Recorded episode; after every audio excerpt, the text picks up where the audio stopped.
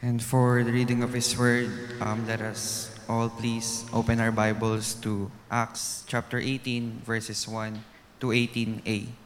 Again, it's Acts chapter 18, verses 1 to 18a. After this, Paul left Athens and went to Corinth. There he met a Jew named Aquila, a native of Pontus, who had recently come from Italy with his wife Priscilla, because Claudius had ordered all Jews to leave Rome. Paul went to see them, and because he was a tent maker, as they were, he stayed and worked with them. Every Sabbath, he reasoned in the synagogue, trying to persuade Jews and Greeks. When Silas and Timothy came from Macedonia, Paul devoted himself exclusively to preaching, testifying to the Jews that Jesus was the Messiah. But when they opposed Paul and became abusive, he shook out his clothes in protest and said to them, Your blood be on your own heads. I am innocent of it. From now on, I will go to the Gentiles. Then Paul left the synagogue and went next door to the house of Titus, Justus, a worshiper of God. Crispus, the synagogue leader, and his entire household believed in the Lord.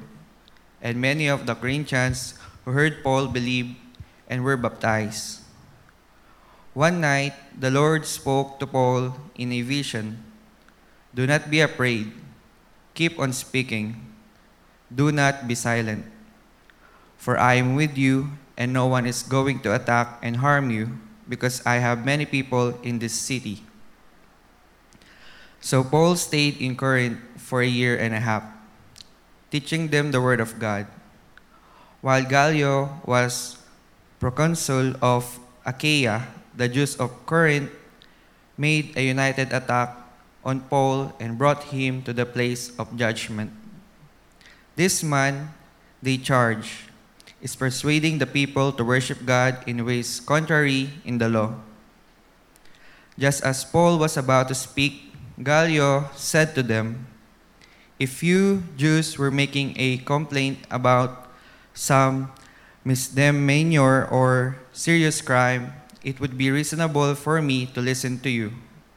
But since it involves questions about words and names in your own law, settle the matter yourselves. I will not be judge of such things. So he drove them off. Then the crowd there turned on Sosthenes, the synagogue leader, and beat him in front of the proconsul, and Gallio showed no concern whatever. Paul stayed on in Corinth for some time. Praise be the name of the Lord for the reading of his word.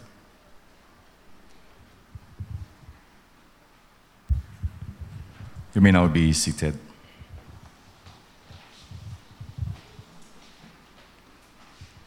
Good morning po sa lahat. Um, batiin mo ang iyong katabi. Magandang umaga.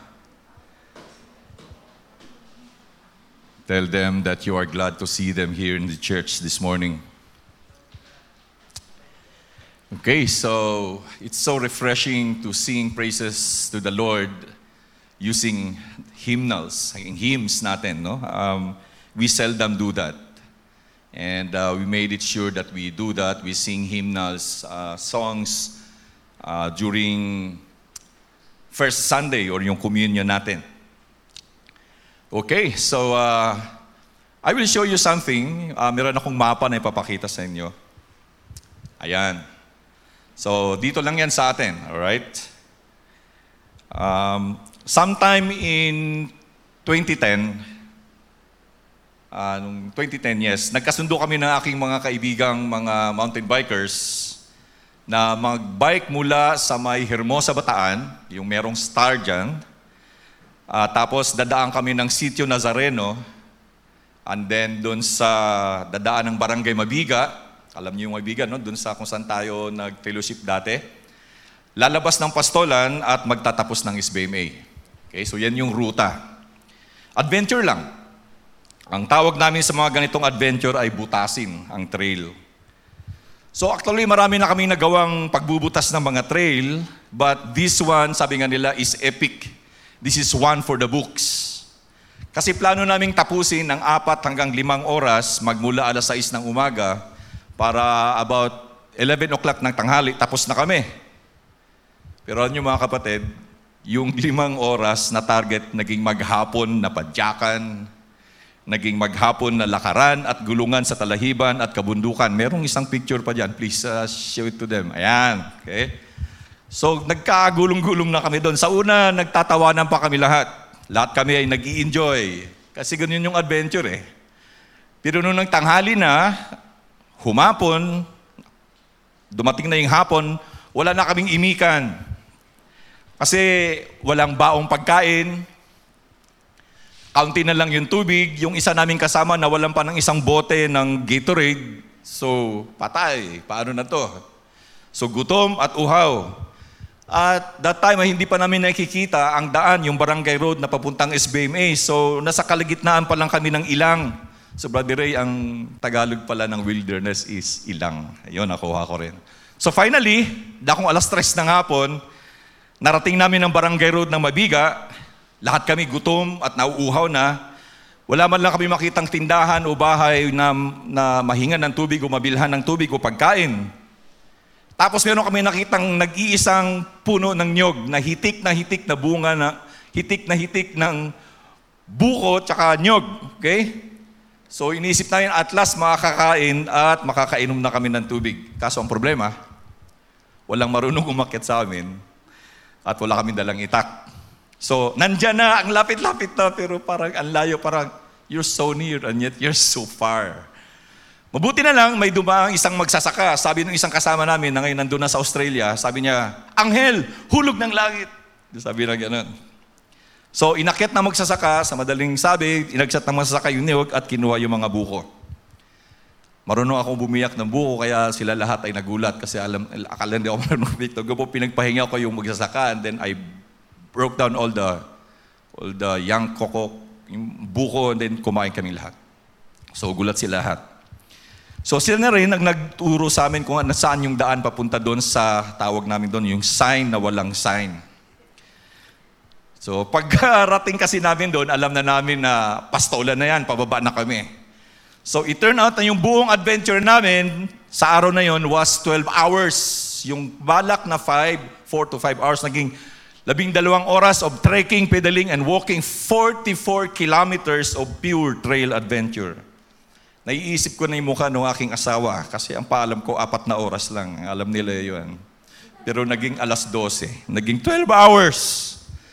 Actually, yung sign na walang sign na makikita nyo dyan ay siyang dating warning sign ng mga panahon ng mga kano kasi nasa boundary yan doon. Ngayon kasi ano na yun, eh, solar farm. Kaya hindi na kami masyado nakakapunta dyan. So ang tanging poste nila yung na, naiiwan, natitira ngayon dyan. So kaya ang tawag namin dyan, sign na walang sign.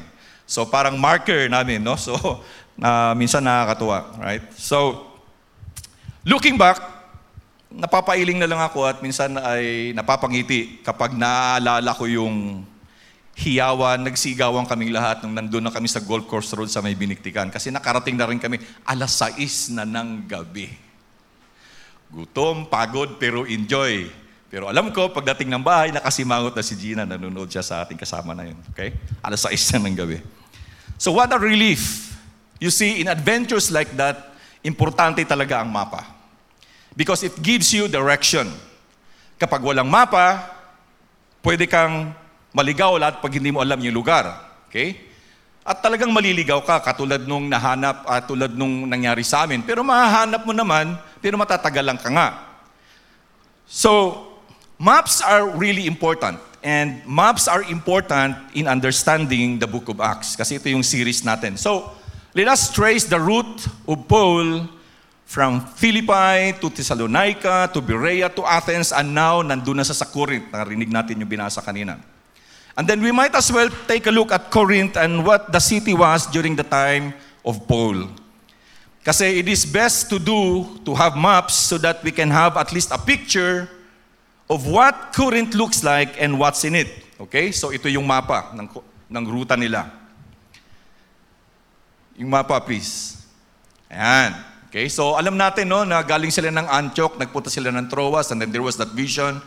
We went to Philippi, okay, sa Macedonia. Ang Philippi ay along sa Ignatian Way. So from that, sinu pinutahan nila pati yung Thessalonica along the Ignatian Way. Kaya lang, pagdating doon sa Ignatian Way, at pagdating doon sa Thessalonica, nagkaroon ng riot. No? Nagkaroon sila ng problema doon. Kaya nag-detour sila ng konti, nagpunta sila ng Berea. But after sa Berea, Sumunod yung mga manggugulot, makukulit doon sa Thessalonica, kaya bumaba sila papunta ng Athens. Now, after Athens, they went to Corinth. Okay, so yung blue na yan, yan yung ruta ni Paul doon sa second missionary journey. Okay? Corinth is a bustling city of 200,000 people. 80 kilometers south of Athens, and it is the capital of the province of Achaia. Meron siyang dalawang malaking seaports for both commercial and uh, passenger ships. Yung isang port, yung isang pier nakaharap sa, uh, please yung mapa uli, please. Ayan, para makita. Yung isang pier is nandun sa Gulf of Corinth, harap ng Gulf of Corinth, and the other pier is doon sa harap ng Saronic Gulf. Okay? Think about Greek food. Sinong Sinong gusto ng Greek food? Ako gustong gusto ko yung Greek food. Ang sarap ng Greek food. Sinong gusto gusto yung Greek yogurt? Sarap ng Greek yogurt. Okay? So Corinth was also known for it. Okay? So historians say na yung, yung Corinth or yung government ng Corinth, they attempted many times to build a canal across the isthmus of Corinth para yung biyahe ng mga barko ay shorten. So noon pa palang panahon na yon, wala pa yung Panama Canal, wala pa yung Suez Canal, nag-iisip na yung mga tao ng mga shortened routes for ships. Kailang hindi nangyari, no? Hindi nangyari during the time ni Paul and it happened in 1830. So, ang ginawa nila para mas mabilis yung travel, naggumawa sila ng portage, yung parang kariton or sobrang laki ng kariton para ikarga doon yung mga barko para mag-shortcut na lang and vice versa. Okay? Naalala ko yung vice versa nung maliit pa si Ezra, nagtanong sa akin, saan ba yung lugar na vice versa day? Kasi di ba sa jeep, from, anong tawag na? From, oh, na, from dito na point, or from doon sa Santa Rita to Magsaysay and vice versa. Saan yung vice versa? Saan nga ba yung vice versa? Alam ba yung vice versa? Alright, so tapos nung kami sa Manila, may vice versa. Tapos nakita, nakita niya, merong, saan yung Malibay? Malibay pala. So, tingnan lang English na English, eh, di ba? So, ganun. No? So, ganun ang ginawa nila. Gumawa sila ng karosa para kargahan ng mga barko. At alam nyo, kayo ng mga taga rito, alam na alam nyo kung anong meron kapag ka merong malalaking pier o merong malalaking, di ba? Alam nyo kung anong meron doon, hindi ko na i-explain. Alright? So the canal was finally built in 1830, but dahil napakakitid nito, at yung mga modern ships ay hindi kayang dumaan doon, yung kanal ay kinonvert na lang nila into a tourist attraction. So, yan, ganyan na siya. So ngayon nandyan yan. It's still present no, across the isthmus of Corinth. Okay? So, you see, Corinth was known for its immorality and pagan worship, and many other worldviews and philosophies. Dahil dito sa Corinth, dito nakalagay or nandito yung templo ni Aphrodite. Aphrodite is the goddess of love, and it is there in the city of Corinth. And according to historians, it housed 1,000 prostitutes, isang libong prostitutes, doon sa templo na yan ni Aphrodite. Ginagawa nila yung kanilang trade in the name of religion. No wonder Paul wrote two letters, two lengthy letters to the church in Corinth. Plus, according to the mga historians or mga scholars, meron pang isang letter na nawawala. But that's another story. So, Corinth is one of the most important cities in the Roman Empire. The other one is Ephesus, but we'll get to that later. Okay. Corinth is also very important in the accounts of Dr. Luke because scholars were able to determine the exact years when Paul started his ministry because of the mention of the name Gallio. Okay? Gallio is the proconsul or the governor of Achaia during that time. At alam nyo ba na si Gallio is the younger brother of the famous Greek philosopher Seneca. Kaya kung makikita nyo yung mga quotes about Seneca, Seneca, nakakanta ng kapatid yan ni Gallio. Yun ang mention dito sa Bible. Kaya yung timeline na yan, nalaman kung ano yung mga tao na yun, kung nasan si Paul. Kailan siya nag-umpisa. So now, more or less, when you read the Bible, especially when you read Corinthians, and we follow right now our message, you can have a picture of what Corinth is all about. Amen? Kaya importante talaga minsan, no? When we read the Bible and we, ano, na, meron tayong mga ganitong guide. And it will be easier for us to read and understand the Bible where Paul is coming from his letters. So, let's go to the message. Paul left Athens without waiting for Timothy and Silas from Berea. We know that. Natagalan yung dalawa doon. We don't know what's the reason. So pagdating ni Paul sa Corinth, naubusan nata siya ng pera o panggastos niya, kaya naisipan niya maghanap ng trabaho to support himself and to support his ministry. Habang naghahanap siya ng trabaho doon, he met a couple named Priscilla and Aquila.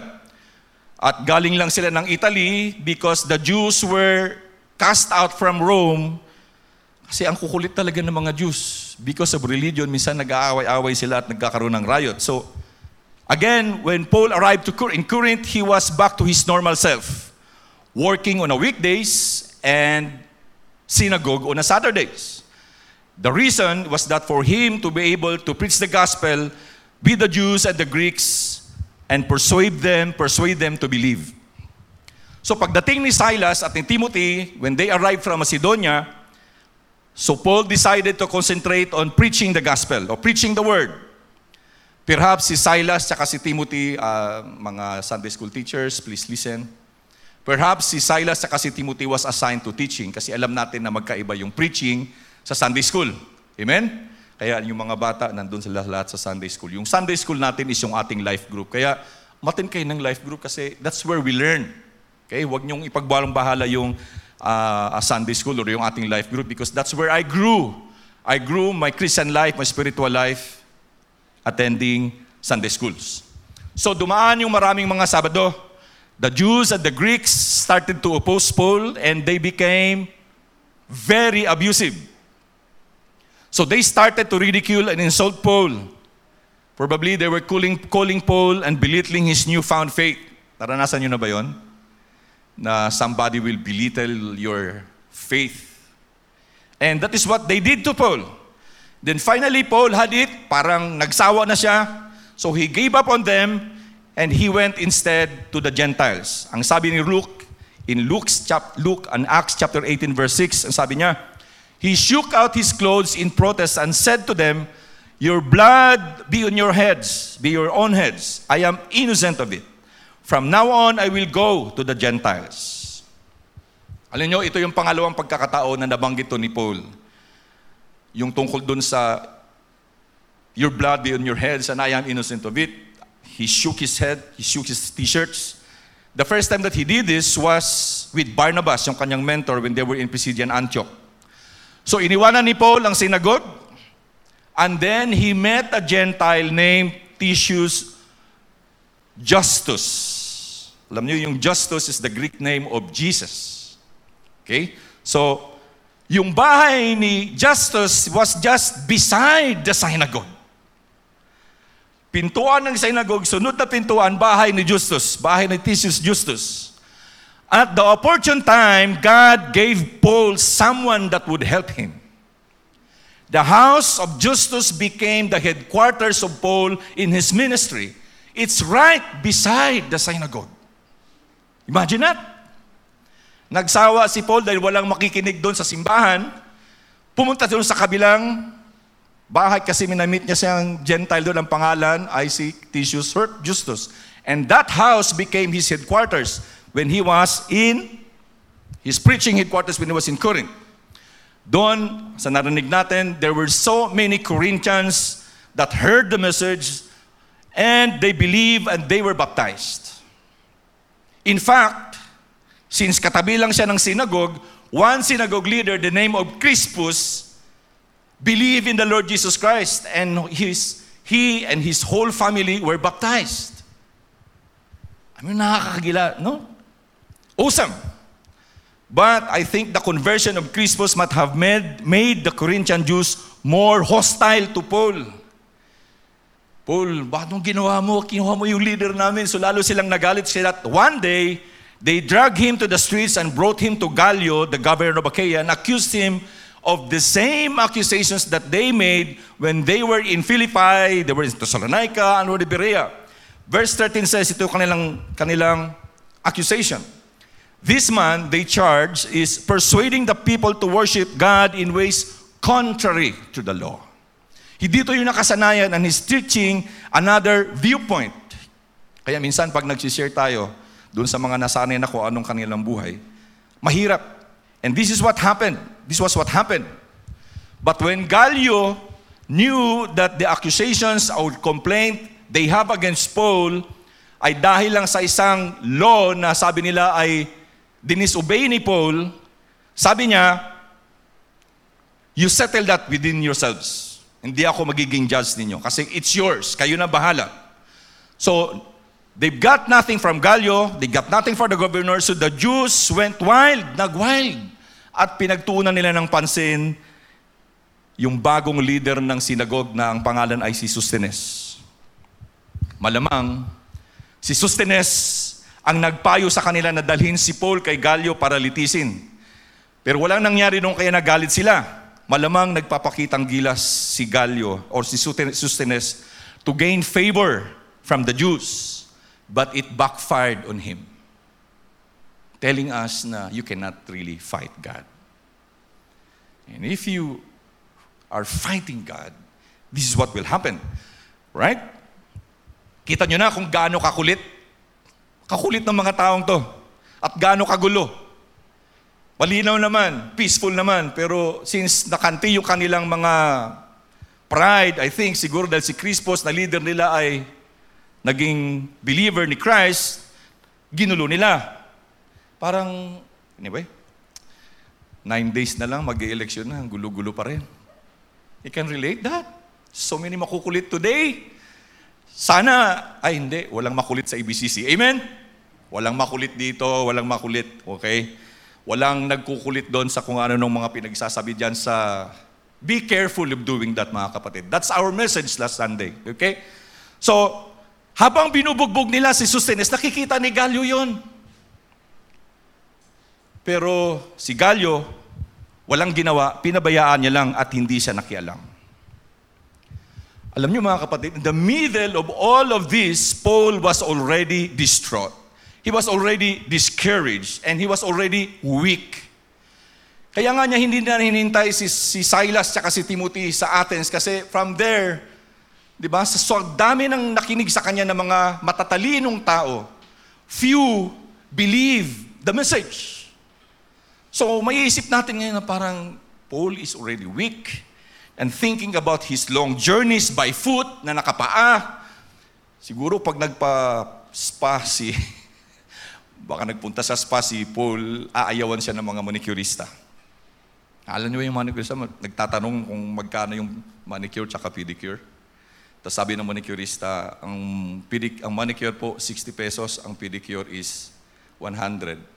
Sabi niya, o sige, manicurean mo yung aking paa. okay, anyway, right? So he decided, thinking about the long journeys by foot, the beatings and the threats of death, And not to mention the hunger and thirst na kanyang nararamdaman, he came at the end of his ropes and he decided to quit. He decided to quit. But one night, one evening, one cool evening, while he was already resting from his work and ministry, the Lord visited him in a vision and told him, Do not be afraid, keep on. Keep on speaking. Do not be silent, for I am with you. And no one is going to attack and harm you because I have many people in this city. Yes. Aba, immoral at pagan city ang ang ang, ang Corinth. Pero meron palang mga makadiyos doon na nakatira. Kasi ang sabi ng Panginoon, I have many people here. But Paul was already very discouraged. But because of this, because of what the Lord told him, nanumbalik yung lakas ni Paul at hindi na niya alintana ang pressure ng ministry, ang pressure ng kanyang paghahanap buhay, at ang mga banta sa kanyang buhay. Sa puso't isipan ni Paul, ah, the Lord is with me. Mga kapatid, what the Lord said was more than enough for him to have confidence and assurance. Kaya when we are facing challenges in life, and we are almost at the end of our ropes and we are almost about to quit, just keep on. And this is our message this morning. Yes, let us keep on. Kaya sabihan mo yung katabi, kapatid, keep on. Huwag kang susurrender. Keep on. Okay? What the Lord told Paul was enough for him to stay in Corinth for the next one and one half years, and he founded the church there. I think this is the second longest that Paul stayed in one place. I think the, the longest that he stayed in one place was in Ephesus. Here he stayed for one and one half years because sinabihan siya na marami akong tao rito, sabi ng Panginoon sa kanya. With the description that we have just heard about Corinth, I think Corinth is a city where starting a ministry would be very, very difficult.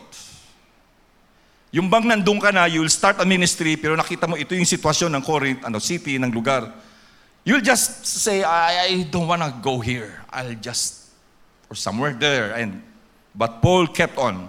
He went on, he kept on.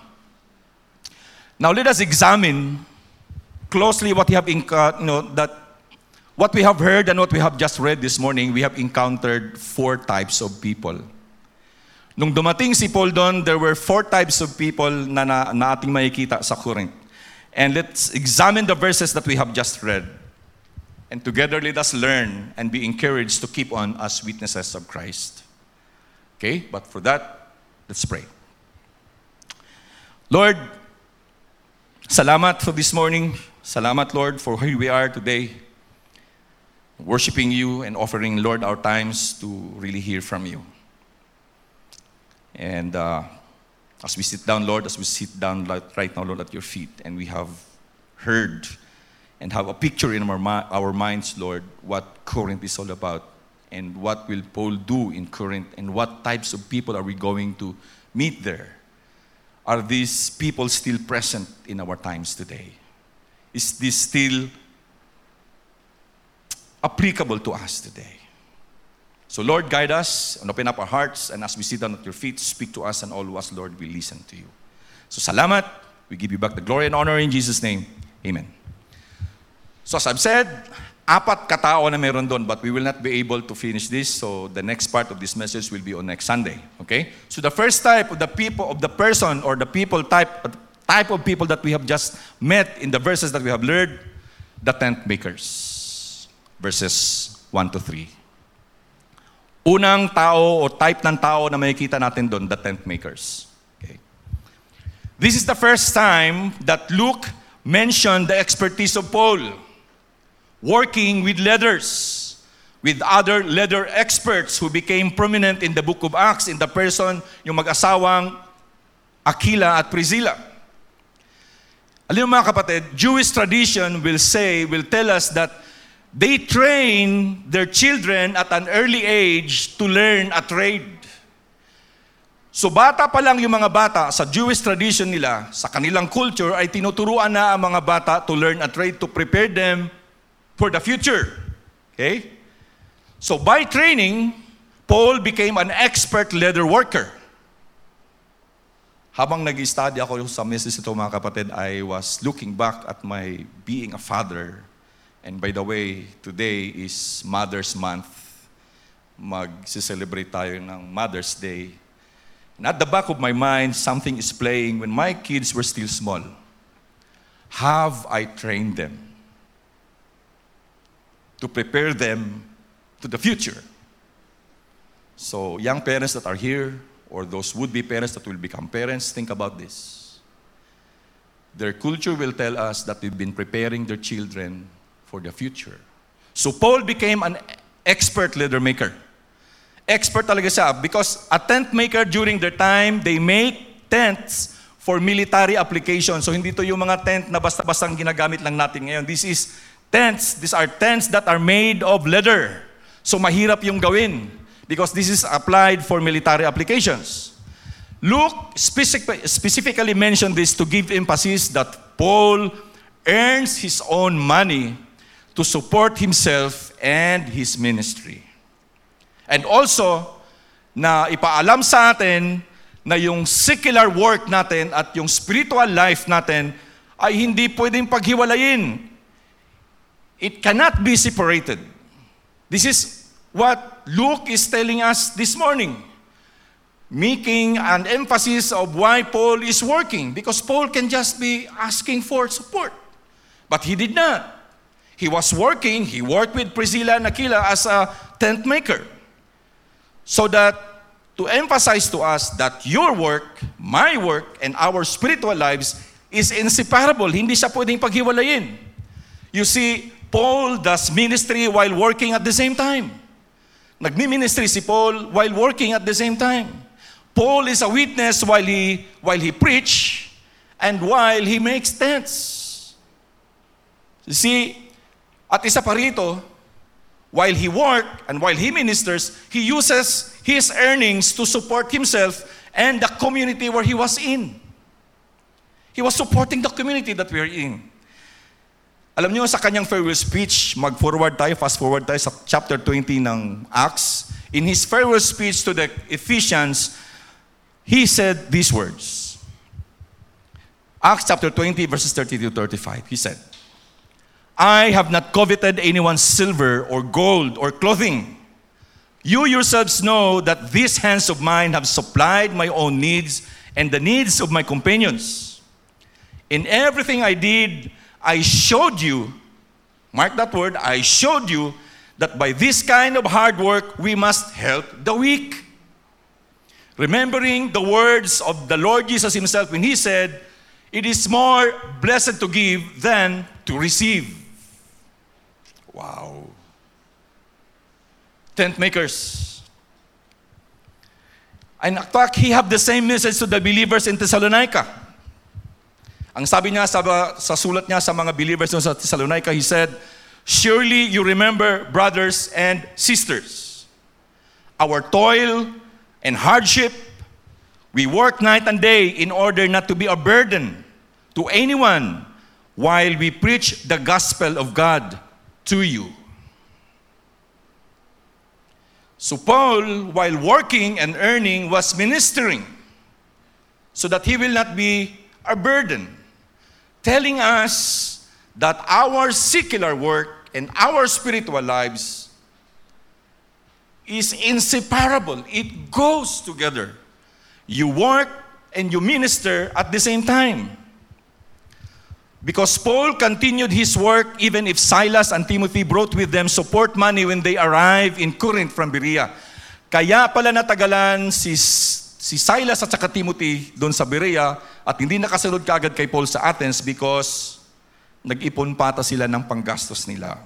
We can find this detail in the letter of Paul in 2 Corinthians 11, chapter 11, verse 9, which says, And when I was with you, I needed something, and meron na naman ang emphasis, no?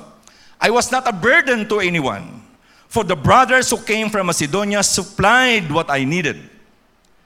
I have kept, kept myself from being a burden to you in any way, and I will continue to do so. So even if he has the support, Paul was still working and at the same time ministering.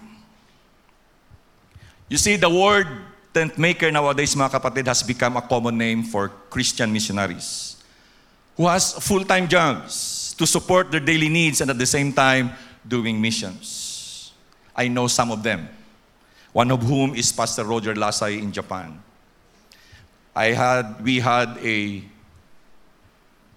an opportunity and a privilege to visit them sometime in 2019 prior sa pandemic. And he showed us yung kanilang naipundar doon na church. And they ministered to practically Filipino workers and Japanese people. And he said that he needs our prayer because it's really hard to do tent making. Working at the same time doing missions because sabi niya, my ministry is not just sitting in this church, but my ministry is also in my workplace. So mga kapatid, for those who have been working for so long, think about this. This is the reality of our Christian life. We cannot separate. We cannot separate our yung tinatawag nating secular work. You see, the message of Acts says that we are ministers wherever we go. Wherever, whatever place that we, want, we, we, we go, we are ministers. When we work, Paul, as a Christian, is showing us today how important it is to be an example when it comes to work. My young people, listen to this because someday soon you'll be working on your own. But actually, you are working today by your studies. And for those who are working today, listen.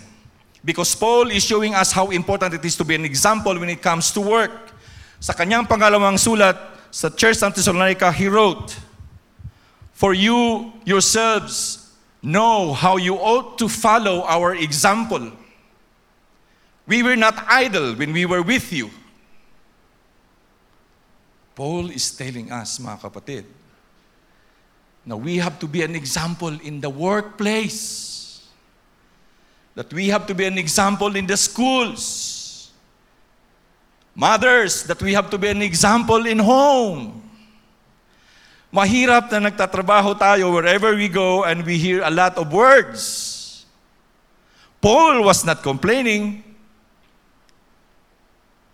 Pero kadalasan na nagagawa natin mga kapatid, we complain. Especially if the kids, yung mga malalaki na, si uutusan. Ah, kahapon, meron kaming balitaktakan doon sa aming ah, ano ni Dr. Averil Aragon. Naalala ko lang na yung aking nakakabatang kapatid, pag inuutusan na siya ng aking nanay, sabihin niya, si Manoy naman, kasi Manoy tawag na sa akin. Manoy is kuya. Manoy is Bisaya for kuya. Si Manoy naman, pero wala naman siyang ginagawa, nakaupo lang. So something like that. We always do that. But Paul is telling us, you ought to follow our example. We were not idle. We were with you and we were with you. At mga kapatid, masasabi nyo malamang sa akin, Kuya Dante, nagtatrabaho naman ako, ba't mo sabing idle ako? Didn't you know that even in the workplace, you can be idle? Didn't you know that for the eight hours that you're there, you can be idle? And beware, when you're idle and you're doing nothing when you work, it's payroll padding. Because you're being paid for the whole, the whole day. Amen? So we have to remember that the God that we serve, He instituted work and it is very important to Him. Alam niyo ba yon? Na siya ang quote-unquote nag-imbento ng work, ng trabaho? Let's go back to where it all started in Genesis chapter 2, verse, verse 15. The Lord God took the man and put him in the Garden of Eden to work it and take, take care of it. You see, work has been there from the very beginning. And it is not surprising that the original word for work is about worship. Do you know the original word of the work that is being used here in the Bible, ang ibig sabihin nun in the Greek word or yung Hebrew word was worship. So in return, and in, in essence, Adam worshiped God as he, to, as he took care of the garden and doing the work that he was commanded to do. He was worshiping while working. You see, mga kapatid, I am praying that one of these days we can have a series about the importance of work, dedicated just about work, because there are so many principles, biblical import, important biblical principles that we can learn about work. Kasi minsan, pinagwawalang bahala natin yung trabaho na meron tayo. Alam nyo, marami akong experience na ganyan. Nung nag apply pa lang, kahit ano po, basta mapasok lang ako sa trabaho. Pero pag nasa trabaho na, start ng complain, start ng malate. Ah, ang pasok is 8 o'clock, darating ng 8.01, hindi pa nakakaupo, nandun na sa CR, sa mga babae, nagli-lipstick. You see, this, these are habits that we don't know. When you are told to work starting at 8 o'clock, work at 8 o'clock, dapat 8 o'clock, tandong ka na. Alam to ng mga providers, ng mga, dito sila ni Sister Kay. Hindi sila pwedeng malate. Pag nakikita ko yung post niya, sabi ko, grabe ang busy. Because time is an essence. And work is like that. You see, our attitude and behavior towards work says a lot about ourselves. Mabuti na lang walang ganyan sa ABCC. Amen? Amen? Amen. Kasi yung hindi nag-amen, malamang idle. Kasi you can be idle at work. Yeah? But when I say work, I am not just talking about work in the office or work in the field or work in the call center. I am also talking about school, the home, mothers. Kaya mga young people, huwag niyong hayaan. Alam niyo ngayon na nagsusolo ako sa bahay. For three months, I'm doing everything. From cleaning to cooking my own food and sometimes to laundry my own. Um, Nakaka-enjoy pala. Sabi ni Gina sa akin, malamang baka pag uwi ko, prinsesa na ako. Hindi ha.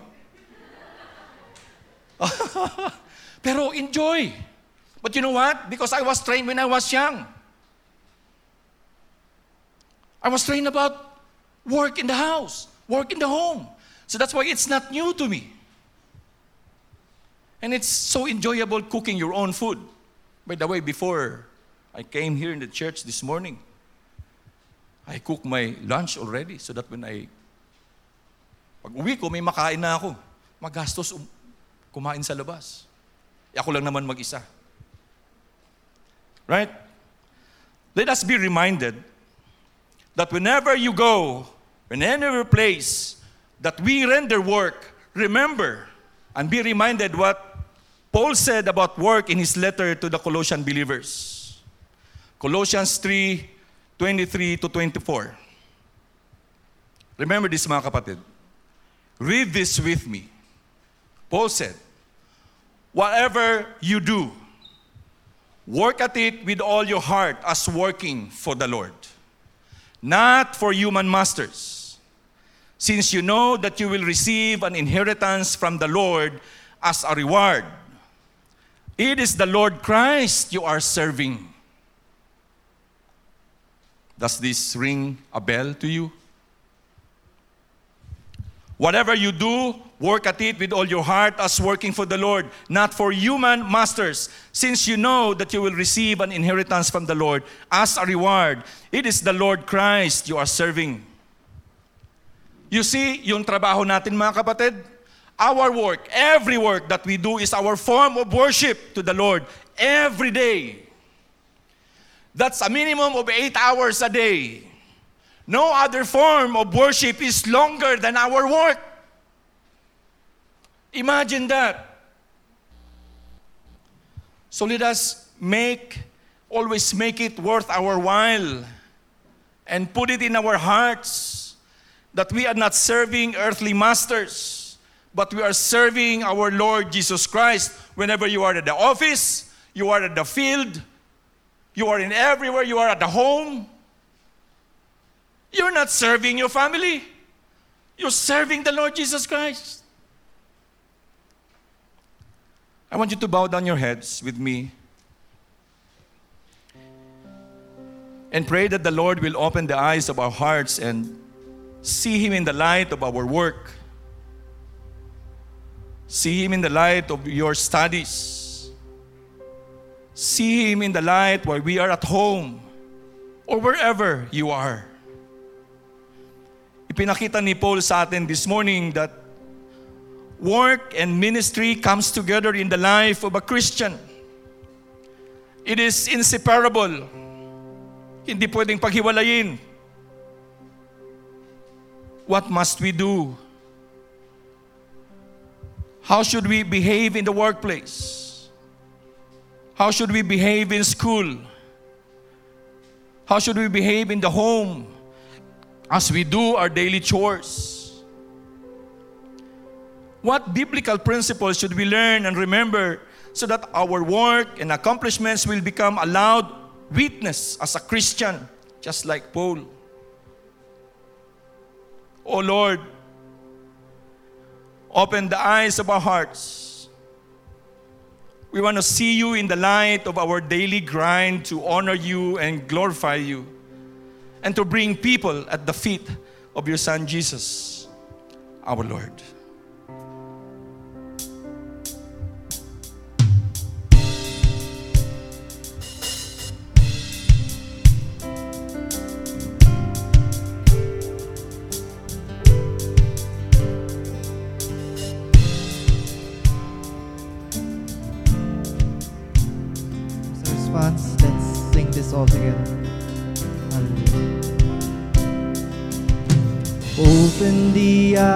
Of my heart, Lord.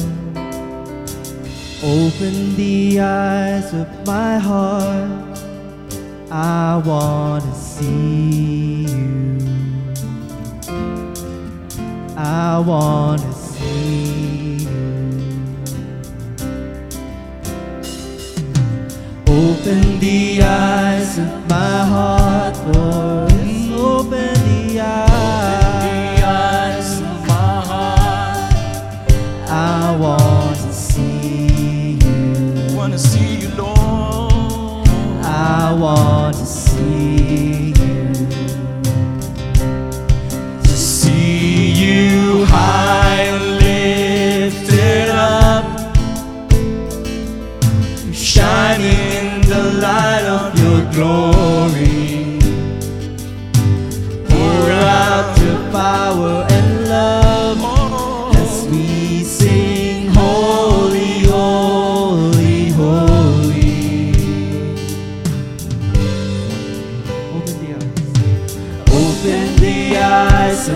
heart,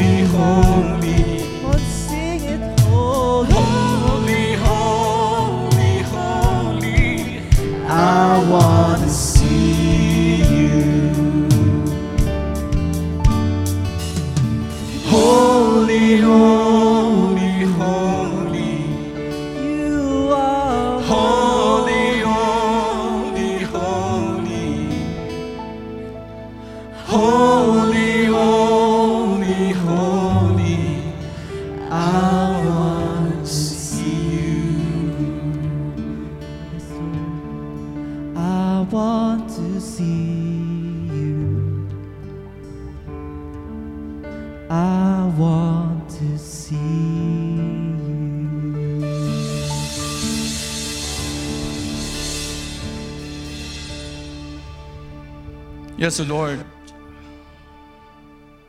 We sing songs like this every Sunday songs of worship,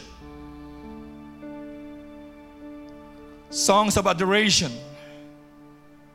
Why you have reminded us this morning that our worship and our adoration doesn't stop on Sundays. It continue on and on and on and on and we keep on worshiping you every day of our lives. Every day, Lord, that we work. Every day, Lord, na meron kaming ginagawa sa aming bahay. Every day, Lord, that we go to the schools, wherever we go, construction sites, in the field, in the call centers, in offices, collection booths. While we work, we worship you. And we've just sung, Lord, open the, heart, the eyes of our hearts to see you, Lord, in our work. This is our witness. This is what separates us from the rest. This is what makes us unique. This is what makes us the follower of your Son, Jesus Christ. Can we call ourselves, Lord, as tent makers today? Yes. We work and we minister at the same time. Because this is our purpose. Our lives is not just about work. Our lives are just about pleasure. Our lives is about worship. Our life is about being a witness. Buhay, Lord, na mga saksi. And our work, our behavior, na daily basis is what makes us unique. Yes. Open the eyes of our hearts, Lord. We want to see you. We want to see you. In 1 Corinthians chapter 11 verse 27 to 28, Paul was instructing the Corinthian believers. Again, picture what Corinth is all about. They were having this attitude of so being so competitive, so being and then that's why Paul mentioned to them about we are we are composed of many parts. But then every time that they gather together, especially for the communion that we're going to celebrate today,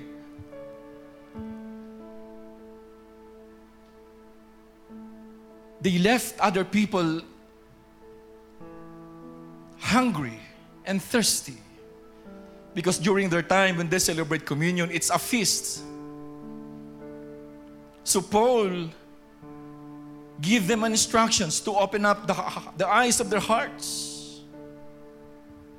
And he said in verse 27 So then, whoever eats the bread or drinks the cup of the Lord in an unworthy manner will be guilty of sinning against the body and blood of the Lord. Brothers and sisters, the phrase in an unworthy manner could refer in general to harboring unconfessed sin while participating in the Lord's Supper. Our confession of sin is a beneficial practice to prepare one's heart for worship. In fact, verse 28 will tell us that we have to examine ourselves before we partake of the communion. Paul said, Father, everyone ought to examine themselves before they eat of the bread and drink from the cup. So as you bow down your heads today, think about the message that you have just read, heard. Think about what the Lord is talking to your hearts today. And together, let us ask for forgiveness. Let us make ourselves worthy to partake of these elements. Lord, forgive us. We have just sung, Lord, open the eyes of our hearts. Yes, open it right now, Father and help us examine ourselves. Are we worthy? But Lord, we have accepted the Lord Jesus Christ as our Lord and Savior. And if we confess, Lord, that He is our Lord, we are saved. But here we are as a congregation, we ask you, Father, to cleanse us, Lord, and make us worthy this morning to partake of these elements. And I pray, Lord, that you will bless these elements as the symbol, Lord, of your body that you sacrificed in the cross of Calvary. And this cup is a symbol of your blood that spilled over, Lord, in, in, in, the, in, in Calvary for the cleansing of our sins. We remember, Lord, your sacrifice today. And as we prepare ourselves, Lord, to partake of the communion, may our hearts, Lord, be filled of worship. May our hearts, Lord, be filled of praises. May our hearts, Lord, be filled of forgiveness. May our heart, Lord, be filled with joy. Just continue to pray, brothers and sisters, as we come to you and distribute the elements.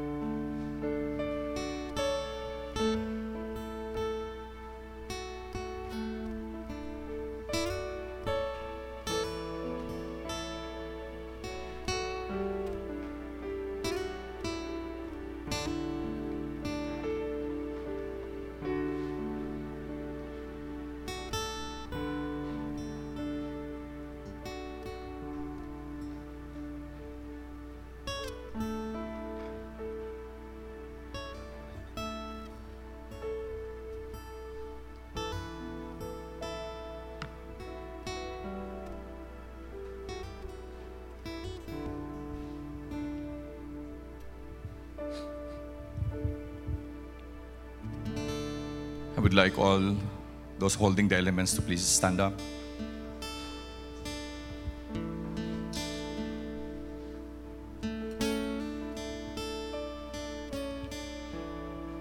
On the night that he was betrayed, the Lord Jesus took bread. Please hold on your bread with you and praise it like this. And when he had given thanks, he broke it and said, This is my body, which is for you. Do this in remembrance of me. Let us all partake with the bread.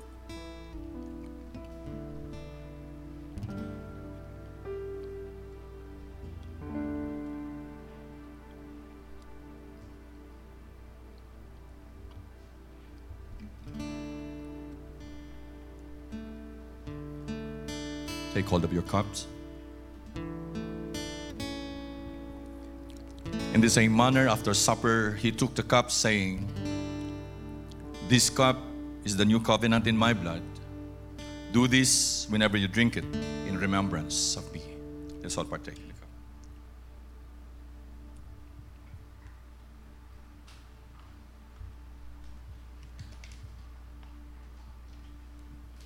For whenever you eat this bread and drink this cup, you proclaim the Lord's death until He comes.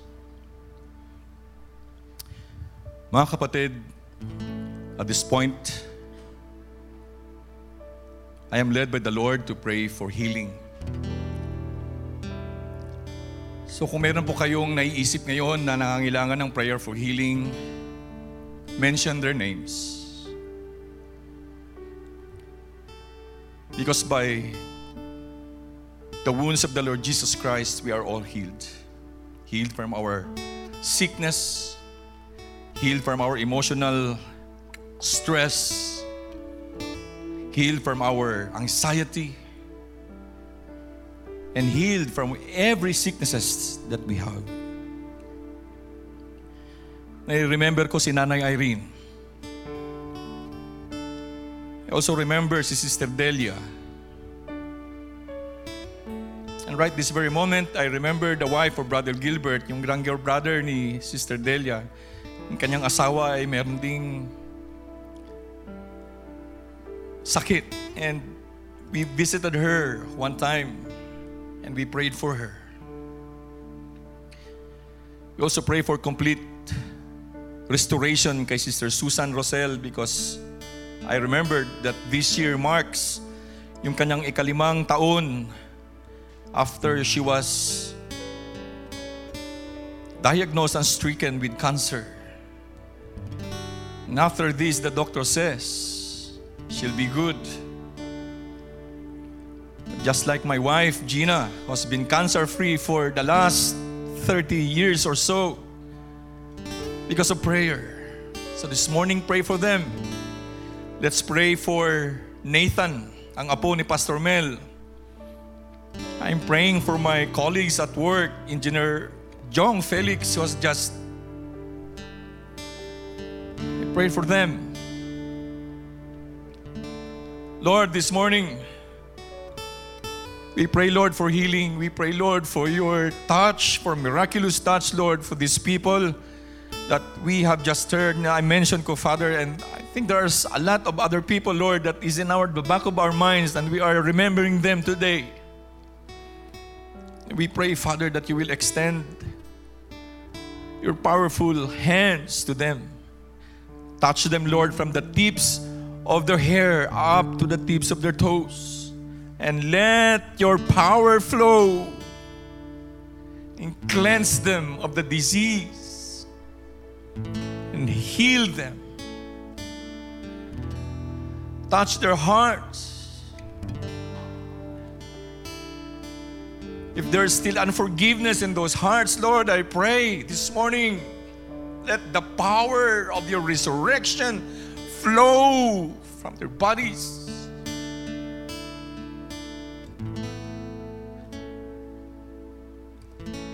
If there is hate, if there is insults, if there is anything, Lord, that we do, forgive us. Heal us, Lord, from this behavior. Lord, we remember what you have, what you did, Lord, in the cross of Calvary. Your death, your resurrection, gives us life. A new life. Buhay na bago. Buhay na hindi katulad nung dati. Buhay na mayroong pag-asa. Buhay na in any situation, whenever we are discouraged, whenever we are stressed out, we can say to ourselves, we can keep on. Yes. This is just symbols, Lord, of what you did for us 2,000 years ago. But it remain alive in our lives today.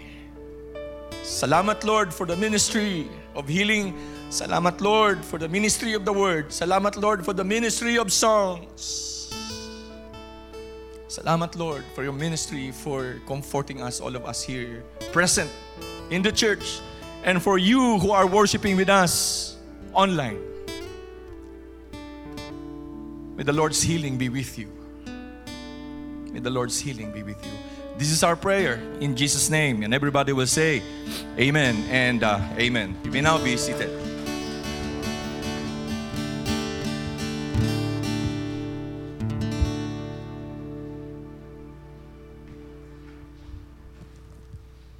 As it is written in Malachi chapter 3, verse 10 says, Bring the whole tithe into the storehouse, that there may be food in my house. Test me in this, says the Lord Almighty, and see if I will not throw open the floodgates of heaven and pour out so much blessing that there will be not be room enough to store it. And at this time around po, we invite everyone to give our tithes and offering. Uh, and for those who are worshiping with us online, you can still support and give your tithes and offering via bank transfer um, into our Union Bank account. Our account name is Alliance Bible Christian Church, and account number is 001-0100-11240. And para po sa ating mga nandito sa church, um, you can give your tithes and offering dito po sa harapan.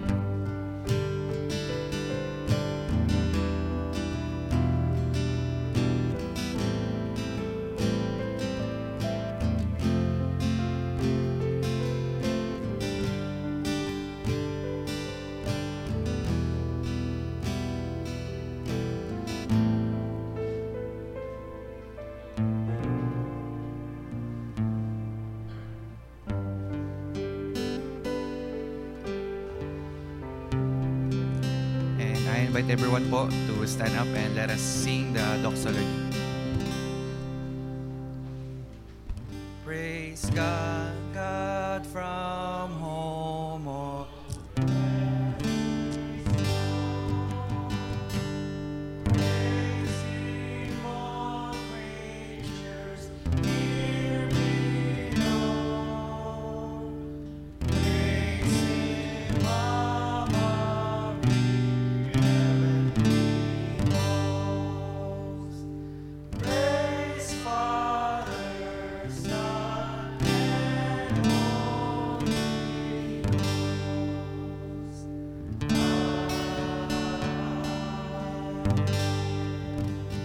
Maaari mo na tayo makaupo.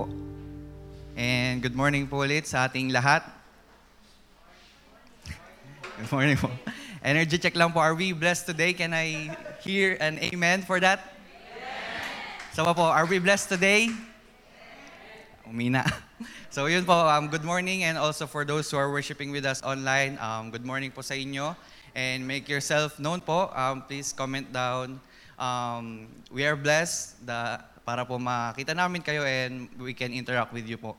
And for announcement po for today, ayun po, um, patuloy pa rin po ang ating um, uh, live stream worship every um, 9 a.m. in the morning for those po na hindi po makapagsimba or makapunta sa ating um, panambahan. Um, yan po, nagle-live stream po tayo sa ating Facebook uh, page and also sa ating YouTube. And also, we would like to greet a happy, happy birthday sa ating celebrants for this week. And po si Kuya John Daniel Sanchez on May 3 and si Eliel Renz Puno on May 4. Huwag po natin kalimutan na mag-send sa kanila ng private message sa kanilang kaarawan. And for other announcement po, um, I would like to call Pastor Dante Poliascas.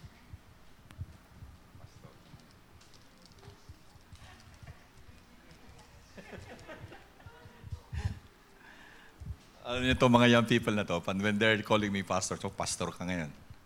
Because I, I, I like it more when they call me, originally kung ano yung tawag nila sa akin before. They call me Tito and I love that. It's more endearing. Pag pastor kasi parang masyadong formal and uh, parang hindi ako sanay. Okay? Kaya kayo, brother pa rin. Okay? Brother pa rin. Okay? So, good morning sa lahat. Ah, meron po tayong mga bisita sa umagang ito. Kasama po natin si si Brother Rufo, tsaka si Brother ah, Sister Elma ah, Mendoza. Ah, mga member din sila ng Kamakop, ng Alliance. Ah, doon sila nakatira sa Maymina nga, no? doon sa ah, baba lang ng gate ng Morong, gate ng SBMA. So kasama, matagal na daw nilang hinahanap. At ah, mga kapatid, thank God na nahanap nyo finally. Okay? okay so you're welcome. So you're welcome. Ah, kasama din natin ang nanay ni Sister Grace. Nandito sila. Galing pa to ng Bicol. Ah, ano bang greeting sa Bicol? Ah, eh, wag na lang. Mamaya paturo ako, okay? Si ah, si Mama Nanay Ligaya Son. Ayan. So welcome po, welcome. We're glad that you're here. Ah, of course, nandito rin si Honoria Son Sasutana. Kapatid mo, Sister Grace? Oh, kapatid ni Sister Grace. Full force ang mga son ngayon kasi si Mary Joanna nandito rin, si Mark Lawrence nandito rin, at si Cedric, doon nata sila sa likod. Okay, so welcome, welcome. And kasama din natin si Andrew Eclarin. Andrew, where you are? Ah, yun. At yung kanyang wife na sila Arnie. Alright. Um, sister-in-law ni Sis Jopen, presidente ng zone ng women. Ah, okay. Doon sa sa Bales. Okay. By the way, they will be here on May 7. So pray for that kasi our church will be the host of the uh, monthly uh, pastors um, fellowship. And uh, sa amin, sa lahat ng mga pastors, this is the time that they will be able to uh, meet each other and be strengthened and uh, to have that fellowship. Hindi talaga siya meeting, but it's a fellowship. So let's pray no, na we'll be able to minister to them while, uh, while they're here because we'll be hosting them. And uh, that will be on May 7. And of course, ang CMT, huwag niyong kalilimutan, baka pwede na tayo mag face-to-face meeting last, next Sunday. Pero kung makarating sila ni Pastor Mer, kung hindi, de, mag-online pa rin tayo. Pwede na na mag-online, no? Anyway, let's talk about that, you know, in our group chat. And um, yeah, so pray. Last Sunday, I requested na to pray for us. Parang merong iba nagulat, ano ba nangyayari sa'yo? Like, wala. It just so happened that the whole week was just so busy that I was scrambling to a lot of things and I think I need strength. You see, it's really hard to be a tent maker, to be working in a, in a full-time ministry. I mean, it's, it's not easy. But with your prayers, and as the Lord said, keep on. Amen? Keep on. So can, can we say that? Keep on. Yeah, yeah.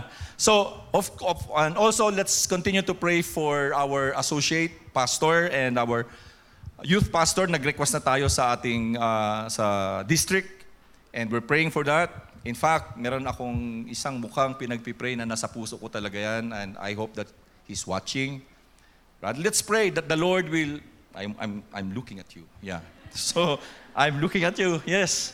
So uh, let's pray that the Lord will, you know, lead uh, someone that is really for us here to be our associate and youth pastor. Kasi uh, lumalaki na yung ating mga. Nagulat ako talaga sa mga mga babies ngayon ang lalaki na. Si AJ is no longer in the Sunday school. He's here, she's here worshiping with us already. Amen to that. Praise God. Okay? Praise God. All right. So, uh,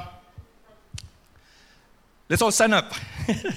let's all stand up and uh, I want to invite si Jabez to come over and uh, play a song. Right, as we pray, and of course, si Timothy and the whole praise and worship team to come over. Right, and uh, Okay, let's bow down our heads. And my prayer, mga kapatid, is that we were reminded today, a very, very important um, principle that all of us should live by. At baunin natin yan as we face another week tomorrow, today. That we'll be empowered. That the grace and the mercy and the life of the Lord Jesus Christ will be seen in us. That's the duty of the church. You are, we are the scattered church after we worship every Sunday. This is a communal church. We come here every Sunday to strengthen one another. And after the worship service, when we go, we go to our respective places, and wherever you go, you, we become a scattered church. So we bring the name of the Lord Jesus Christ with us. So, Lord, salamat for your message. Salamat, Lord, for strengthening us today. Indeed, Lord, your words is really not just inspiring, but it gives us strength. It convicts our hearts. And it goes to the deepest recesses of our hearts, Lord. And and open up and open it up, oh Lord, and it's like it's doing a surgery in our hearts to make us realize, Lord, now there are a lot of things that we have to do. And one thing, Lord, that we have just realized is that we have nothing to prove because we have Christ in our hearts. But we have everything to improve because Christ is in our hearts. So, Lord, bless us. Make us a blessing as we look for another week. And keep us all healthy. Alam namin, Lord, na today there's that certain sense of freedom, but we know, Father, that the disease is still there, the virus is still there. At pinagpipray namin na hindi na lalaganap uli so that we can continue on with our worship like this. Because nothing beats a face-to-face worship where we look forward every Sunday to wake up and prepare ourselves and go to the church and meet with one another, meet with the brethren, meet with the brothers and the sisters, and strengthen one another. This is the life of the church. So, Lord, we will bring the church outside now as we depart from this place. So, may the grace of the Lord Jesus Christ, the love and peace of God the Father, and the fellowship of the Holy Spirit be with us all. And everybody will say, Amen and Amen. Palakpakan natin ang ating Panginoon. Tapos na yung ating panambahan. Remember, we are sent in every situation and in every circumstance. God bless ang lahat. More power sa inyo. God bless. Tayo po yung magbatian. Magkamayan po tayo.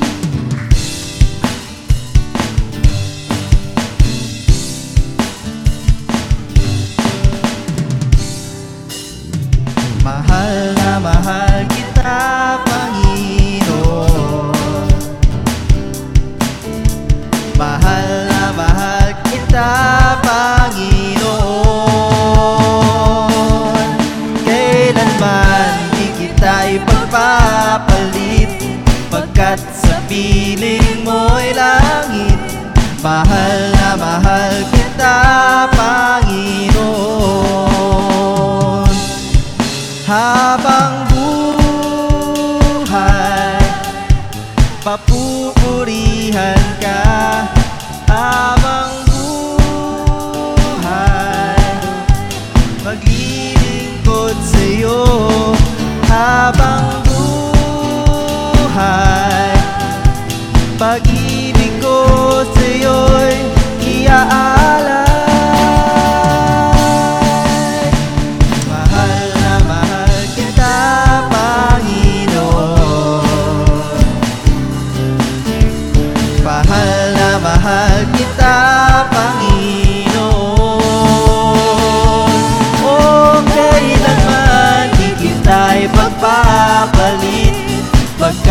sa piling mo'y langit. Mahal na mahal kita